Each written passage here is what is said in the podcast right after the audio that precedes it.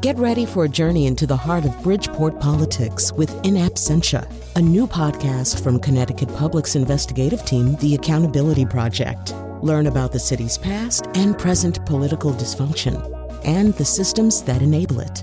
Tune in wherever you get your podcasts. Funding provided by Francisco L. Borges and the Melville Charitable Trust. This is Where We Live on Connecticut Public Radio. I'm Lucy Nalpathanchel. Earlier this year, we debuted our pandemic book club to find out what you've read over the last several months during quarantine.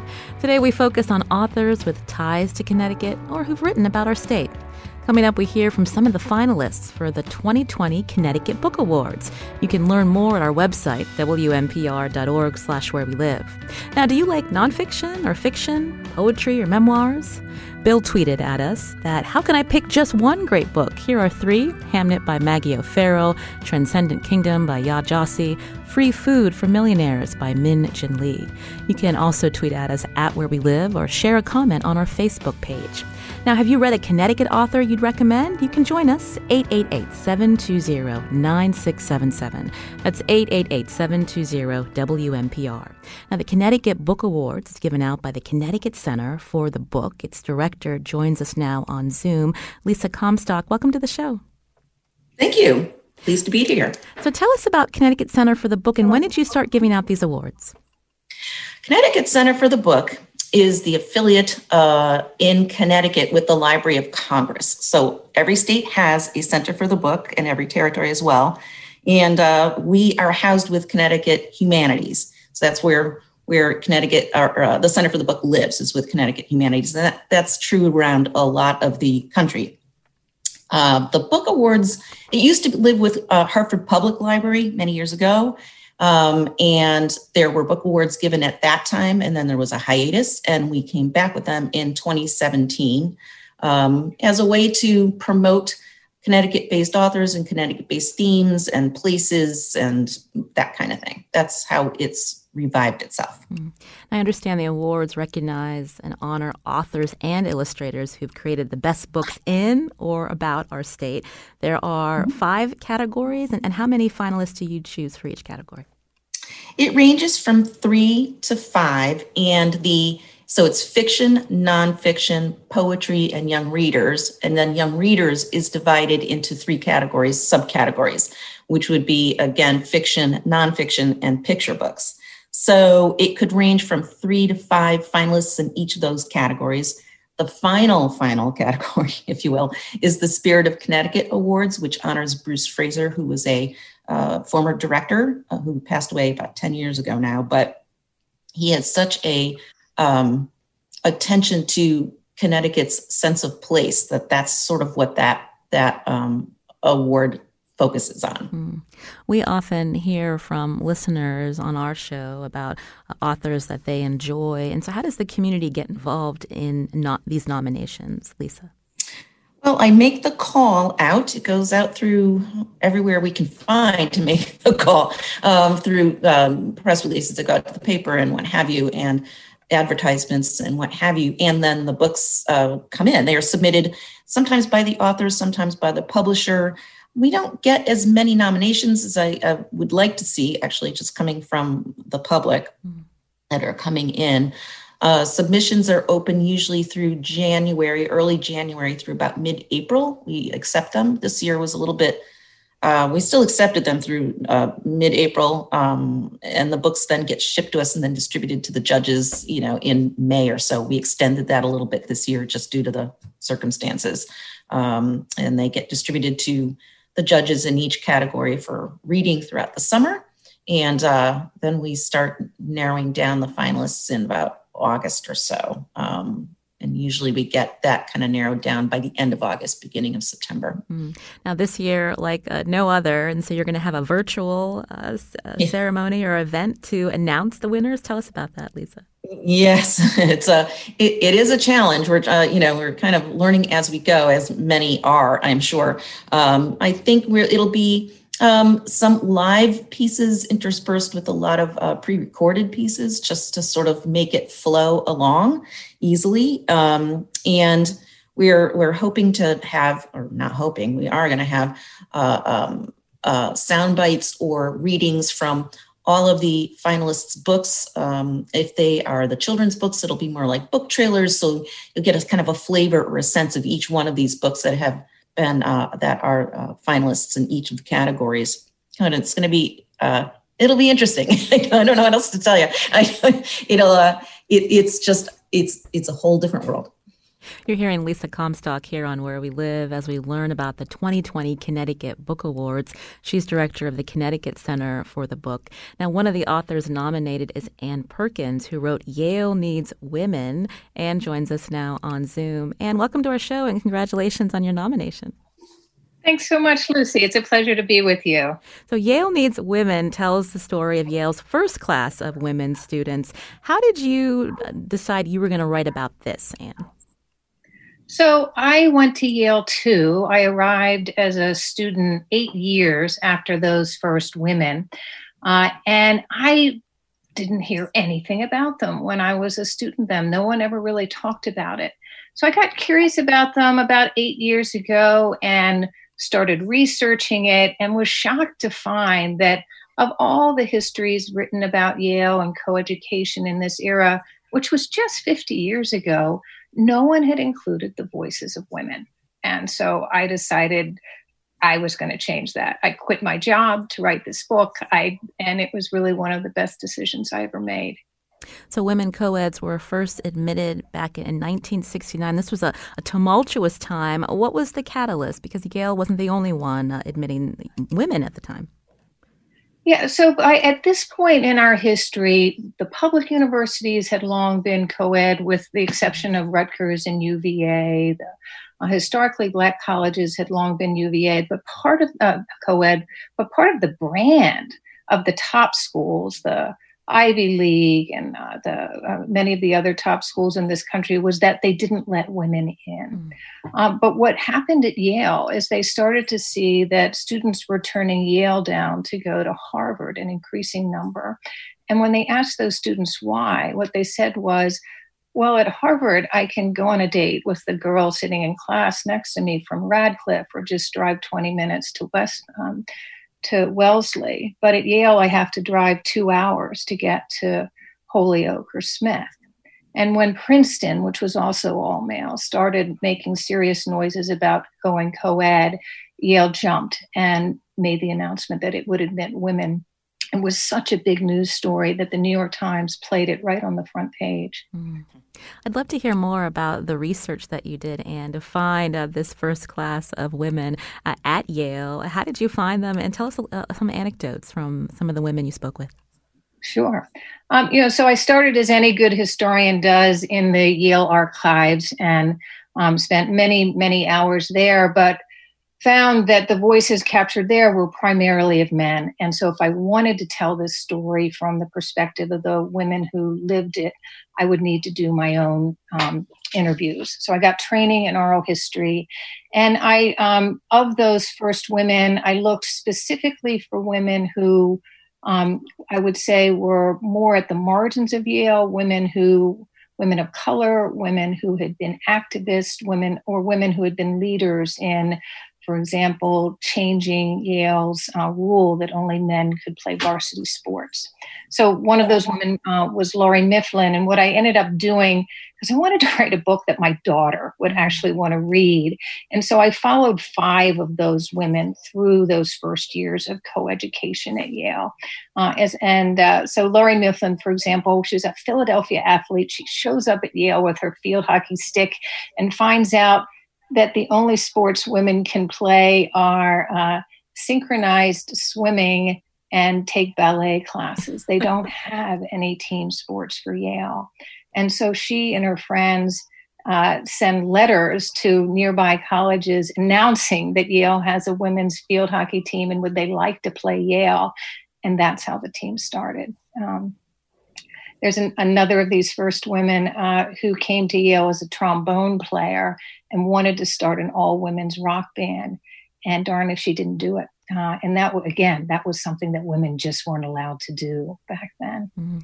When we think about this, it's not just a Yale story, but a Connecticut story. Um, these women in that first class, I believe 63 of them came from Connecticut high schools.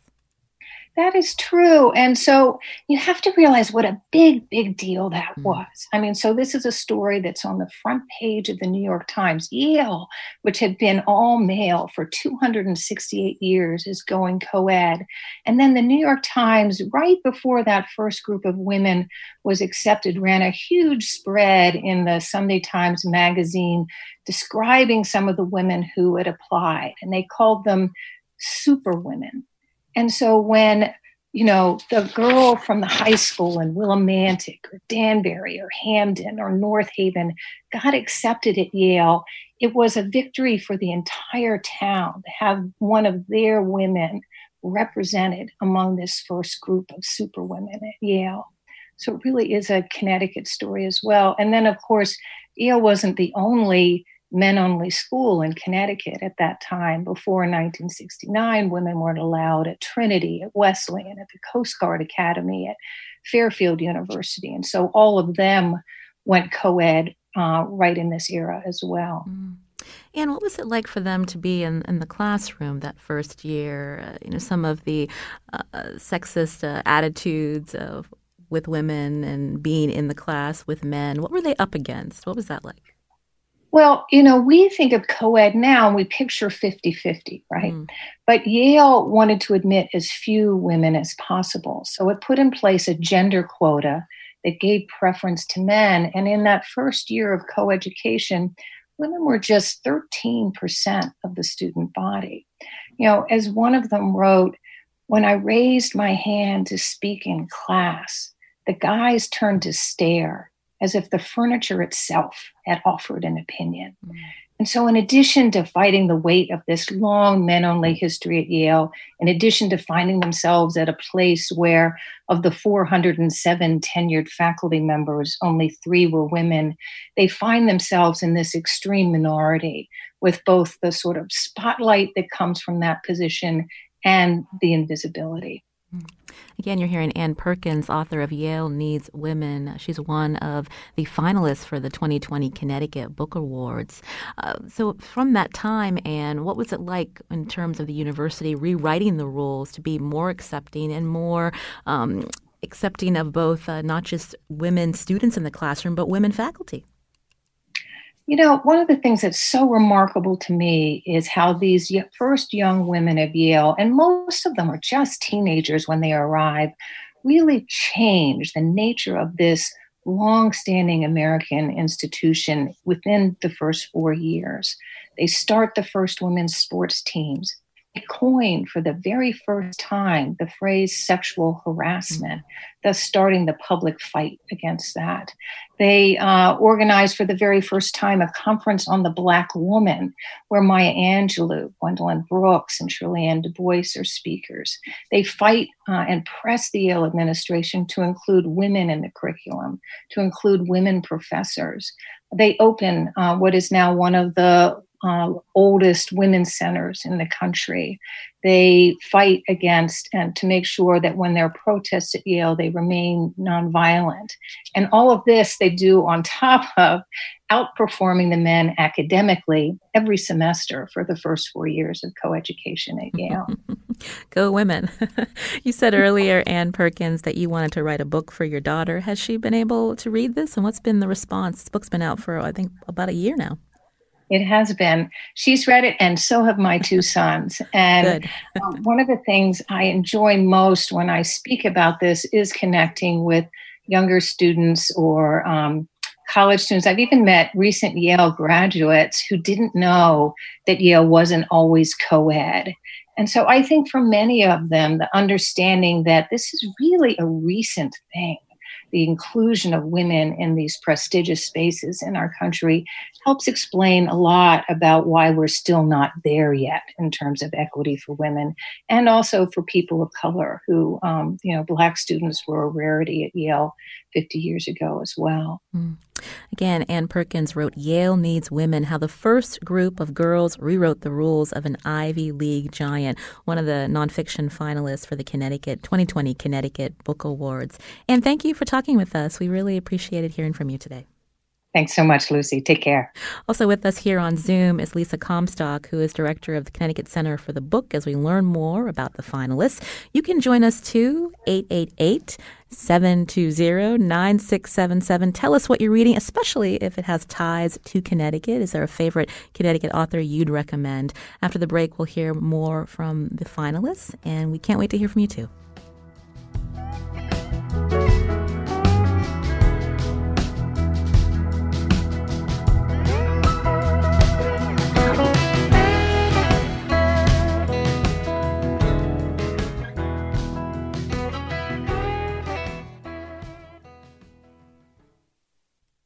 This is Where We Live on Connecticut Public Radio. I'm Lucy Nalpathanchel. Today we're hearing from some finalists for the 2020 Connecticut Book Awards. The awards recognize and honor authors and illustrators who've created the best books in or about our state in the past year.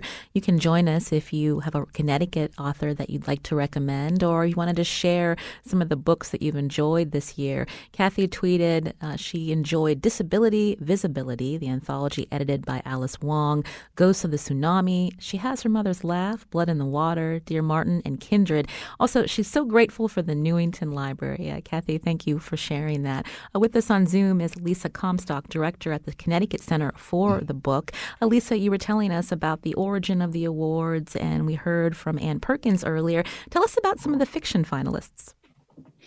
Well, we've got an interesting collection of fiction finalists. There's um, there's three uh, this year that were selected. Um, one is called by Ocean Vuong called "On Earth We're Briefly Gorgeous," and it is a it's a gorgeous novel. Uh, there is the seven or eight deaths of Stella Fortuna, and there is by uh, by Juliet Grames and Marco Rafalà's "How Fires End." Um, and all of them have places really within Connecticut. They are um, all of the, the authors were have lived in Connecticut at some point in time, but they also center in specific locations within Connecticut. Um, Hartford uh, for two of the novels, and uh, How Fires End is based in Middletown, which resonates a lot with me because I live in Middletown, so I recognize all those places that are in that book. Um, so those are the three finalists in the fiction category this year. Mm. Can you tell us a little bit more about Marco's book set in Middletown? Sure. Um, it is. Um, uh, it's a it's a history. It's a story of immigration mm-hmm. in in many respects. It's a post World War uh, II era uh, family that immigrates to the United States from Italy, and it's about this life within. There's a feud actually that has been brought over from Italy that has carried over to here, and it carries on into the modern era until you know at some point in time it all has to end right and so it's a it's a very you know it's a story of just sort of getting caught up in that those things you can't let go mm. Uh, we'll have again a link on our website wnpr.org slash where we live to all of the finalists for the Connecticut Book Awards. Uh, a category that that really stood out to me is the Spirit of Connecticut Awards. Uh, Lisa, mm-hmm. tell us about this category. Well, again, it is. Um, it was a recent development. This is just last year, uh, and it was meant to honor our uh, executive director, Bruce Fraser. And it, um, every one of those books that are selected from it, they are kind of drawn from as the books are being read by the by the uh, judges for each category. They pull aside books that that fit that category specifically, that sort of provide this sense of place and sort of uh, provide a real resonance with what Connecticut feels like and what it means. And that's a very hard thing to describe. I realize it's a little vague, but it's it um, it sort of reflects the character of the state in some way, shape, or mm. form. Um, and so each of the the we have one for poetry, nonfiction, uh, fiction, and young readers this time. Which is last year we really only had you know books selected from two categories mm-hmm. um, and they're you know each one is compelling in its own way mm. we're going to be hearing from uh, one of the authors in this category who wrote old newgate road before we he- uh, hear from keith scribner tell us uh, briefly lisa about uh, venture book venture smith and also breach which is a poetry series Oh, um, well, the Venture Smith book is intended for young readers. It's for, I believe it's between 10 and 13 years old, so fifth and eighth grades, I guess, and tells the history of Venture Smith, who um, was a, a, person who was captured in Africa, and an enslaved person in the Northeast, which people really don't think about having, you know, enslaved people in the Northeast, but we certainly did. And it tells that story about how he, um, how he bought his own freedom, really, and really became a uh, um, man of substance before he died. So it was a, and he told his own story uh, in an oral narrative. Mm. And Breach, the poetry series? Breach is, it's a, it's a very interesting story to, about um, uh, uh, uh manufacturing industry really, a, uh, a factory that has gone dormant and how the walls and and things without it can tell those uh, within it i should say can tell those stories.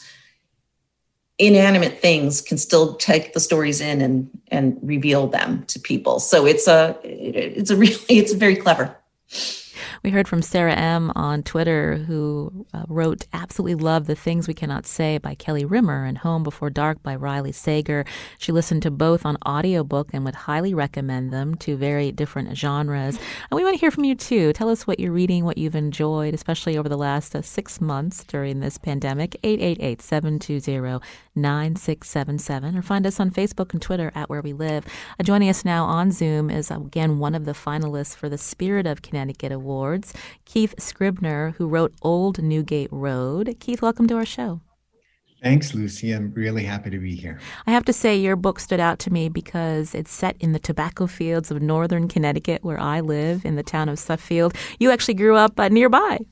Mm-hmm. Yeah, I grew up in East Granby, and uh, and the novel is set. It's uh, um, it's certainly the most autobiographical of my novels so far, um, and it's set in East Granby in in an old colonial house that um, uh, that the family is restoring uh, and surrounded by surrounded by tobacco fields. Mm. Uh, so tell us a little bit more about uh, the character Cole Callahan. A little bit about the story, Keith.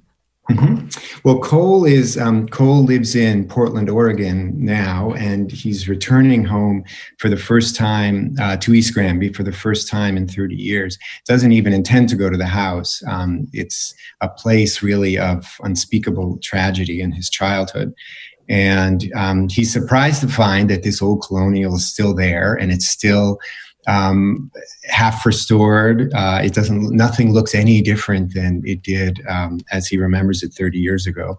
And then is also surprised to find that his father, um, who has who is out of prison, is is living in the house. Um, his father is uh, suffering from Alzheimer's, and Cole ends up spending the summer um, along with his son, who comes out from Portland, um, uh, uh, taking care of his father. Mm. You said semi autobiographical. You're someone who grew up again in East Granby. You now are uh, living in Oregon. Uh, so tell me more about the, the process that you went through writing this book.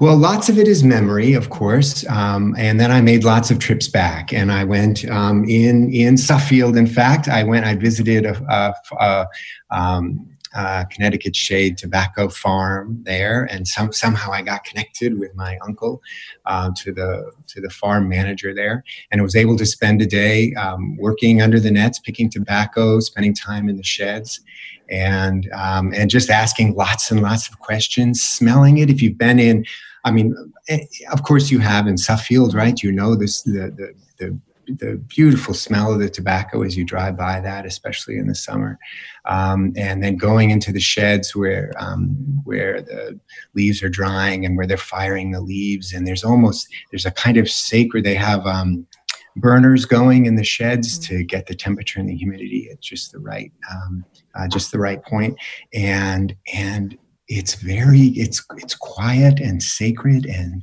it smells good it's beautiful and uh, you get the sense of the value right there there might be a half a million dollars worth of leaves in that shed and so to to be able to um, uh, that's the kind of thing I think that memory and book research uh, wasn't would not have been able to give me. Mm. And so days like that back in Connecticut were really useful. Um, I was just also in touch with just trying to remember things, in touch with people. I still have a family in Connecticut, so I do go back occasionally. But the research for this book was. Um, uh, was was really immersive, and I think in a in a sensual way, and uh, uh, and in part too because I wanted to most people don't know that they um, that we uh, grow tobacco in Connecticut, mm. and um, I I wanted to um, I wanted to get on the page um, the beauty of the beauty of these tobacco mm-hmm. farms. Yeah, there um, aren't that many farms left, but again, as you're driving through northern Connecticut, seeing those long barns, the slats open with the, the big shade tobacco leaves drying, uh, it definitely uh, is a, a, beautiful sight when you see all those farms still in existence, Keith. Yeah, and there, right, there were um, at its height there were over fifty thousand acres of shade tobacco. Now there's uh, there's less than two thousand acres, um, and the sheds are being razed all the time. Those um, uh, most recently, those that big collection of beautiful shades near Bradley Airport on Kennedy Road um, were all razed just just uh, summer of 2019, I yes. think, and um, uh, so it is, it is, yes, it's going. It's, I think we're seeing the last of it. I suppose there'll still be a kind of little boutique industry in Connecticut. It is the, they are the best in the world, these sh- uh, sh- uh, Connecticut shade wrappers. Mm-hmm. It's the wrapper for the cigar. Um, uh, they are the best in the world by most, by most accounts. So I'm sure there'll still be some, but, um, but for various reasons that, um, that, that people aren't smoking cigars as much anymore, and um, and also uh, because the land is being developed, mm. um, there's the, the tobacco farms are being pushed out more and more. I certainly sense a nostalgia as I talk with you, like Keith Scribner again, having grown up in this area and now living in Oregon. We're talking about his book, Old Newgate Road. It's one of the 2020 uh, finalists for the Connecticut Sp- Spirit of Connecticut Awards through the Connecticut Center for the Book. Uh, one of the themes uh, in your book is uh, redemption and generational trauma. Tell us a little bit more about that. Well, I, I, I guess I'm. Um, well, let, let, me just to, to your earlier point. I would just say I'm, I'm, I'm really pleased that the Spirit of Connecticut Award is the award I'm nominated for because I, I did out here in Oregon. Connecticut's a long way from Oregon, yeah. and, um, and I did want a kind of homage to Connecticut, and, um, and being a finalist for this award makes me feel like I, um, um, like I succeeded at that. Um, the so redemption and um, and I think that redemption and and uh, forgiveness, um, uh, the way trauma is passed on um, between generations is all stuff that I was really interested in exploring in the novel. Um, uh, having old Old Newgate Prison, of course, but mm. that's Old Newgate Prison is in in uh, East Granby um, and having um, that in there too, which is a place, right? It's, a, it's sort of a very dark, dark, ugly um, uh, period of, I, I, guess, our past of American history. The kind the um, the the conditions there were really, really, really deplorable, um, and even even compared to other prisons um, at the time. Um, so, so I was interested in the novel in b- being able to explore all of those things, and um, and tobacco um, ended up being. I think I, you know, I didn't know this when I set off writing the book, but to, tobacco in Connecticut ended up being a really great metaphor for that because um, to to uh, tobacco hasn't changed at all. The, the way it's the way it's grown, the machines that are used, the techno- there's no technological advances in in growing shade tobacco in Connecticut.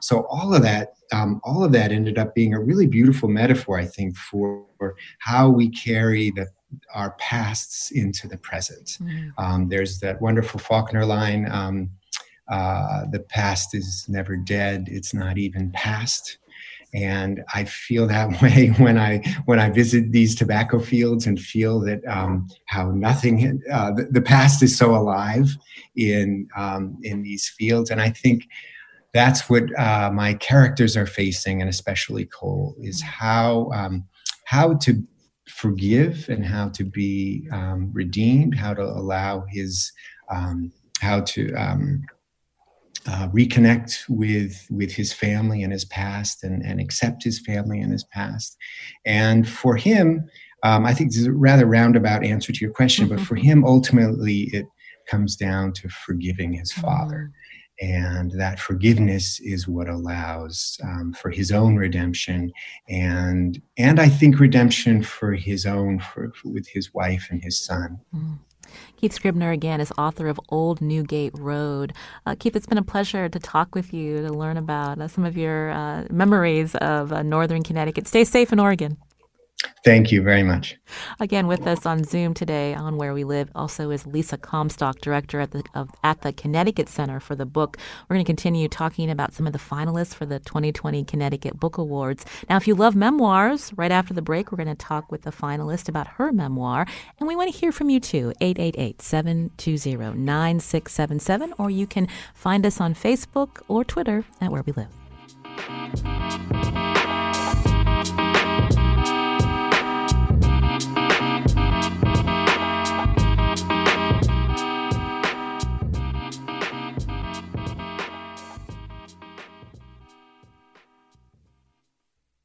This is Where We Live on Connecticut Public Radio. I'm Lucy Nalpathanchel. What books are you reading? Today we focus on Connecticut authors uh, who've written in or about our state. You can find us on Facebook and Twitter at Where We Live. You can join us, 888-720-9677. Again, on Zoom with us is Lisa Comstock, Director at the Connecticut Center for the book as we talk about the finalists for the 2020 Connecticut Book Awards. And also joining us now on Zoom is Elissa Altman, author of the memoir Motherland. She's an award award winning author of literary memoir, essay, and food narrative, and she lives in Southwest Connecticut. Elissa, welcome to our show.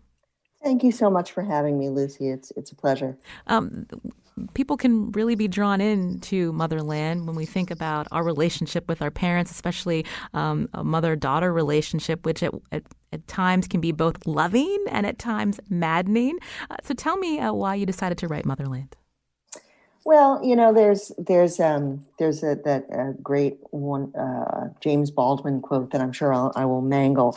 Uh, that um, you know, every writer has uh, one story uh, that they tell and tell again until it it gets larger, it gets smaller, and it's always sort of at the core of everything everything that we that we write. And Motherland was very much that story for me. And Motherland is my is my third book and my my mother has been um, sort of a primary character in uh, in every everything that I've written. And in 2016, I found myself um, actually 2015, I found myself writing a year long column for the Washington Post called "Feeding My Mother," which started out really as a um, a, a, um, a monthly column about uh, just that how one goes about feeding um, a senior parent who doesn't like food and who doesn't like to eat. And um, and by the end of the year, um, I, I realized that I was really writing about nurturing and sustenance in um, non-culinary um, ways, mm-hmm. non-culinary forms. And so once again, um, our story had had kind of bubbled to the surface. And my mother and I have had a, um, a, a historically very complicated, um, entangled, enmeshed, difficult, difficult relationship. And um, I'm her um, only child and um, her daughter. And I knew that at a certain point, um, I was going to be faced with questions of moral obligation. Mm-hmm. would I be called? Back to her side to care for her as she got older or would I not? Mm. And that was it that was at the core. Mm-hmm. So she had an accident and you became her primary caregiver. You said you were the only child. What was that like at first, Elissa? And how did you balance uh, the the need to care for her but with your life and your career?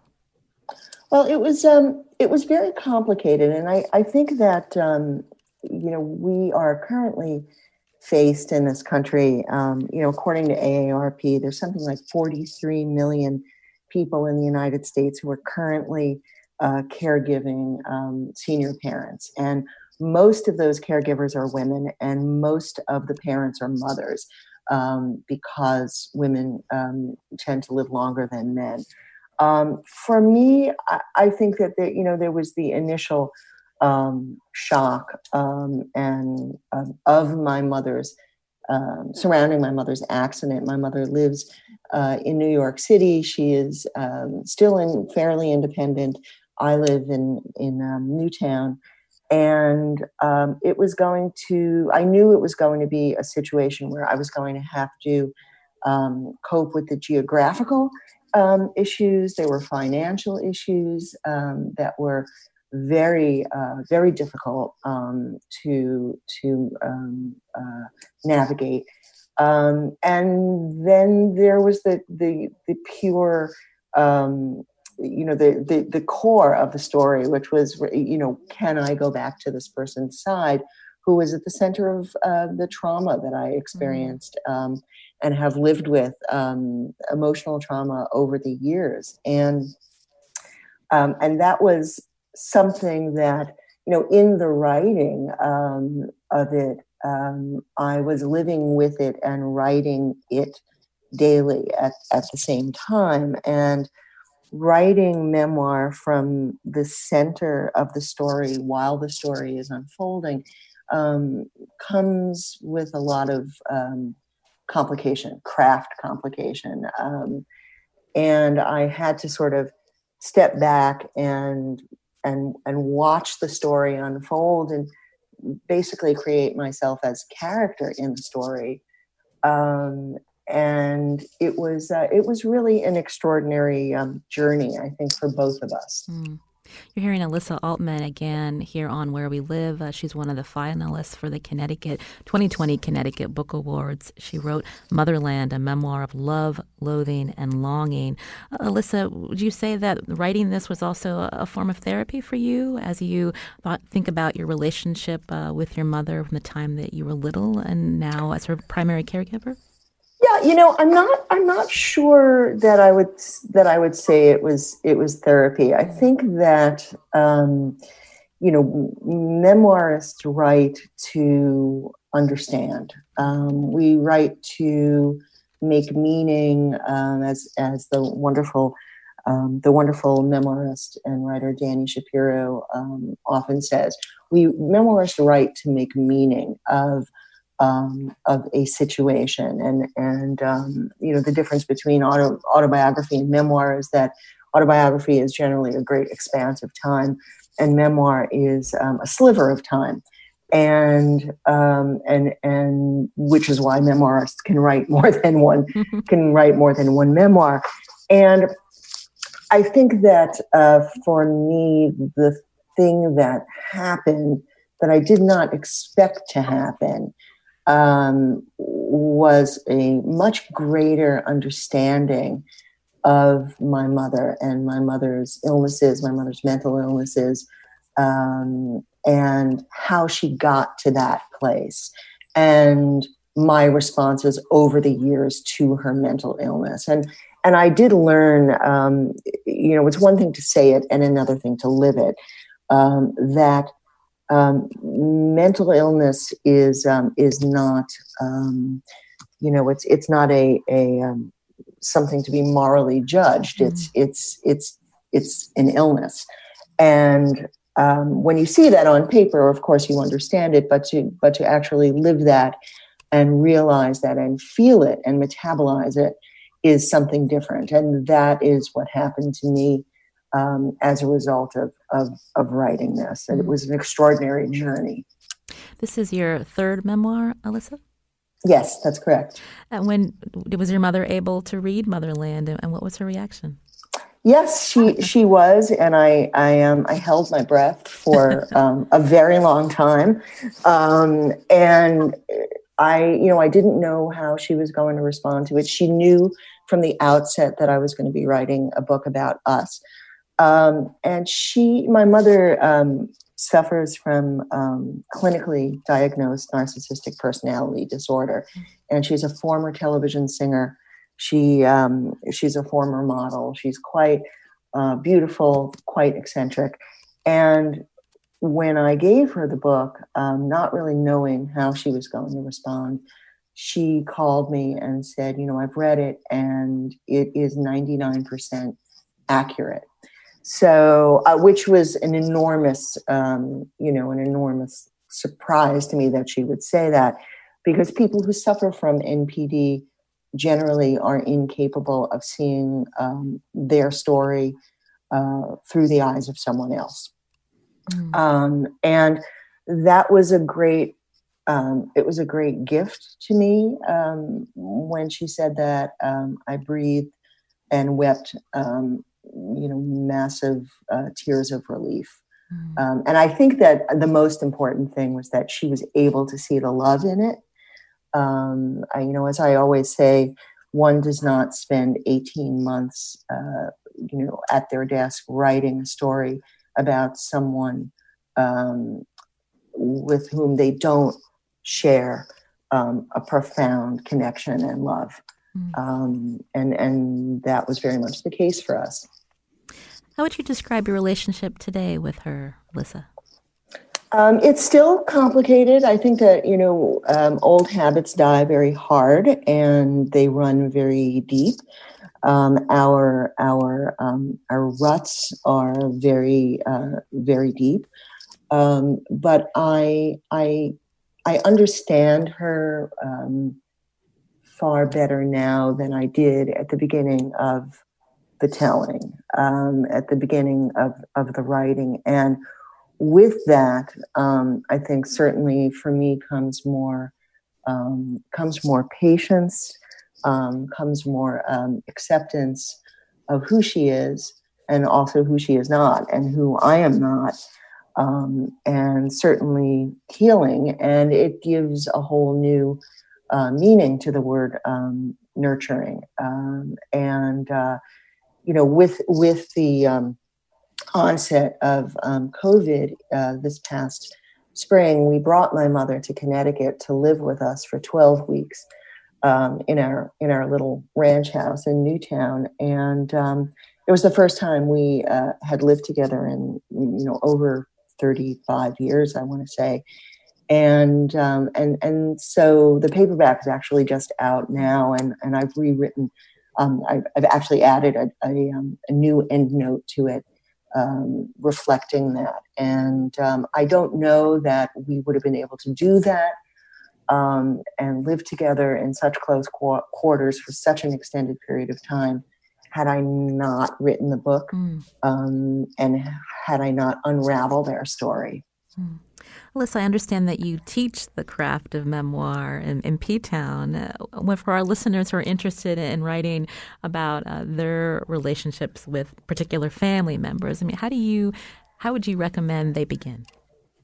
Um, I think um, you know it's it's different for everyone and and i tend to be very compelled by um, by the visual and visual memory and so i i you physically sit down with with my you know boxes and boxes of photos and and i and i go through them and and usually at some point there's something that that jumps out at me um, and that's from a practical standpoint, that usually uh, lights the uh, the fire for me.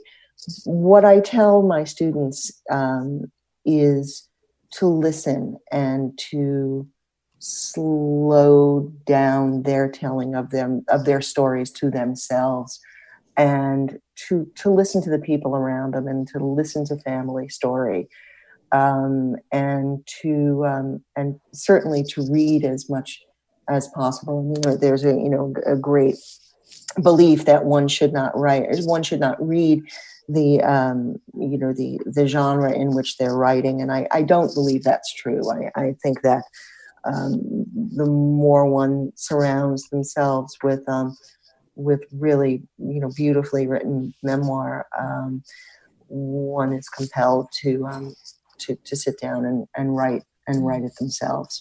We just have a few minutes left. Uh, Elissa Altman, again, author of Motherland.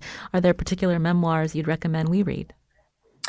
Um, you know, I, I certainly, I think, um, you know, Dani Shapiro, who's a, you know, another wonderful Connecticut author, uh, um, her her book Inheritance, which uh, came out last year, um, is just an extraordinary journey of uh, discovery and surprise and um, and and it's it's just a just a beautifully crafted piece of writing. And you know I so I would I would I, I, would put her at the top of our list um, and um, you know Mary Karr's The Liars Club is is something that I've always uh, you know a book that I've I've always loved um, and uh, yeah, it's it. There's there's a a, a wealth of beautiful memoir out there. Well, Elissa Altman, we thank you for talking with us about your book, Motherland, and congratulations on your nomination for a Connecticut Book Award. Thank you so much for having me, Lucy. It's been a pleasure. Uh, we also heard from a listener who tweeted, We love Connecticut author Kristen Tsetsi's novel, The Age of the Child, which is based in Connecticut and which deals with issues of relevance to women and children and anyone else impacted by reproductive rights today. Uh, Lisa Comstock, I want to go back to you with just a couple of minutes left uh, to the show. Again, you're director of the Connecticut Connecticut Center for the book. Um, we were only able to profile three um, finalists uh, today, at least to speak with them. There's so many more uh, finalists uh, that you'll be announcing the winners again October 15th. But um, just with the closing remarks for the show, uh, some other uh, selections or people that you're reading that you want to share, Lisa. Oh gosh. Um, of course, I've read most of the books that uh, were submitted, and certainly the ones that were uh, finalists. I've read most of them, I should say. Mm-hmm. Um, but I am reading also, or just recently read a book called Sea Wife by uh, Amity Gaige, and she is happens to be a Connecticut-based author. Uh, her book just came out in 2020, and it is just one of those. it, it is a, a, a, told from the point of view of um, she and her husband um, who take a sea voyage. Um, they decide they're just going to sail around the world or sail around this uh, for a period of time, like six months or something like that. That they just sort of throw in throw in uh, the talents, sort of decide they're going to have this life. And it's just a very compelling story because it's told from the point of view of the captain's log, who is her husband's writing the captain's log, and and herself, who's writing her own story after they return. And uh, it's just a very it's very compelling. Um, and I'm reading, just read Creatures by Chrissy Van Meter. That's um, another uh, a story about the sea in some respects. And then uh, The Deep by Alma Katsu, which is another one about the sea. I've just gotten a, a thing into the, about the sea right now. I'm just reading a lot of books that, that center around water. Mm. Um, not sure why. Um, and uh, Julie Andrews' autobiography, Homework, which I uh, am reading right now. Mm. Well, I thank you, Lisa Comstock, for giving us more recommendations. And again, for our listeners who want to watch this virtual event, the winners of the Connecticut Book Awards being announced October 15th, where can they go, Lisa? They can visit our website, ctcenterforthebook.org and uh, sign up there, register there. We'll be, uh, it's sort of, again, a work in progress. So we will be forwarding to folks who do register, forwarding um, a link a couple days before the event itself, but at least it gets you in the queue. And uh, we can send out additional information about the event as it's coming up, as more details sort of uh, crystallize. Well, Lisa Comstock, again, thank you for joining us today. You've given us a lot of good recommendations. We love reading here on Where We Live. Thank you. well, thank you. Thank you for having me. Today's show, produced by Tess Terrible. Our tech producer is Kat Pastor. I'm Lucy Nalpathanchel. As always, we thank you for listening, and you can listen to Where We Live anytime. Just download the show on your favorite podcast app.